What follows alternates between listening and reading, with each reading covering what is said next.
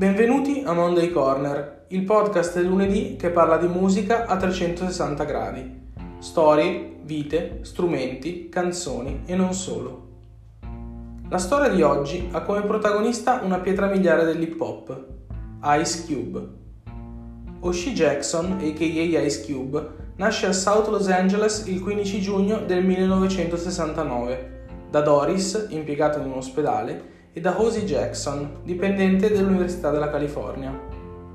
Ice Cube ha la penna che brucia sin dal liceo, periodo in cui scrive Boys in the Hood, che poi sarà il titolo del film in cui reciterà nel 1991, Boys in the Hood Strade Violente.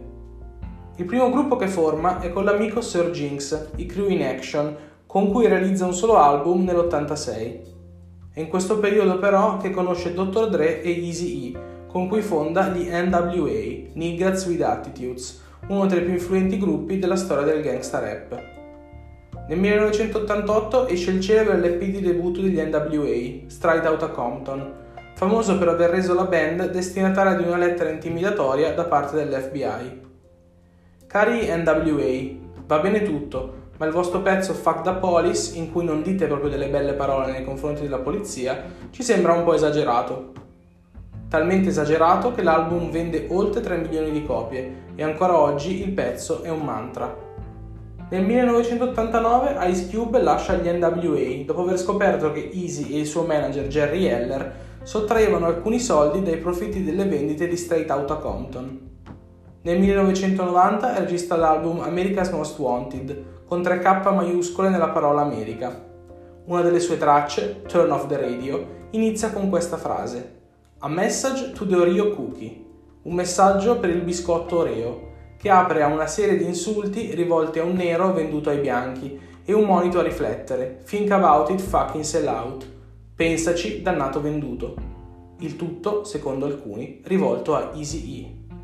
Indipendentemente dagli insulti personali, l'album diventa disco d'oro dopo due settimane e di platino dopo tre mesi.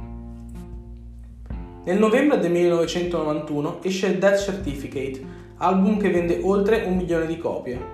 Qui tornano gli insulti a Easy che si becca un augurio di morte, e al manager Jerry Heller, per cui Ice Cube si becca invece delle accuse di antisemitismo, in seguito alla strofa You can't beat the nigga for the crew with a you telling you what to do. C'è da dire che dopo la prima schermaglia del 1990 gli NWA avevano risposto ad Ice Cube, paragonandolo a Benedict Arnold, il noto traditore della guerra d'indipendenza americana, e regalandogli parole non proprio dolcissime. Ma questo era il rap con la R maiuscola. Nel 1992 partecipa all'Ullapalooza, si converte all'Islam e pubblica The Predator, che diventa disco di platino in 4 giorni. Arriva al primo posto nella classifica pop e in quella RB. Si sposa con Kimberly Woodruff e diventa padre di quattro figli. Riprende la carriera cinematografica, produce qualche disco e infine fonda la West Side Connection con Mac 10 e WC. Per chi non conoscesse il gruppo, vi sarà sicuramente capitato di vedere qualche video in cui con jeans larghi, camicia quadri e cappellini di lana, quelli della West Side Connection ballavano nei concerti con i Creepwalks, passi di danza presi dalla gang dei Creep, composti da movimenti a V, piedi trascinati e tacco punta. Oppure vi sarà capitato di vedere qualche foto in cui Ice Cube e compari stavano in bui scantinati con sigaro in bocca, carte da gioco, contando mazzette di soldi con le armi ben in vista sul tavolo.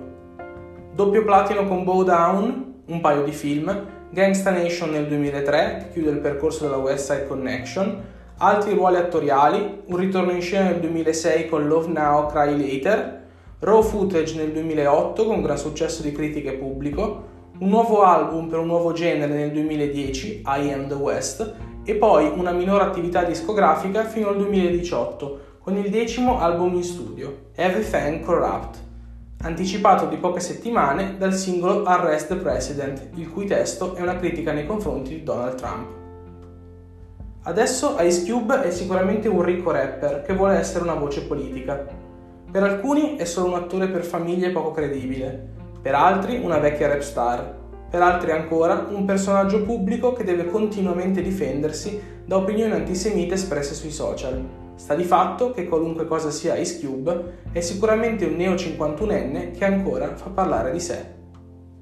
Per questa puntata di Monday Corner è tutto. Seguite Monday Corner su Instagram all'account Monday Corner il podcast e scrivetemi a mondaycornerilpodcast.gmail.com E parafrasando la frase che concludeva i live di Elvis Presley, Monday Corner has left the headphones.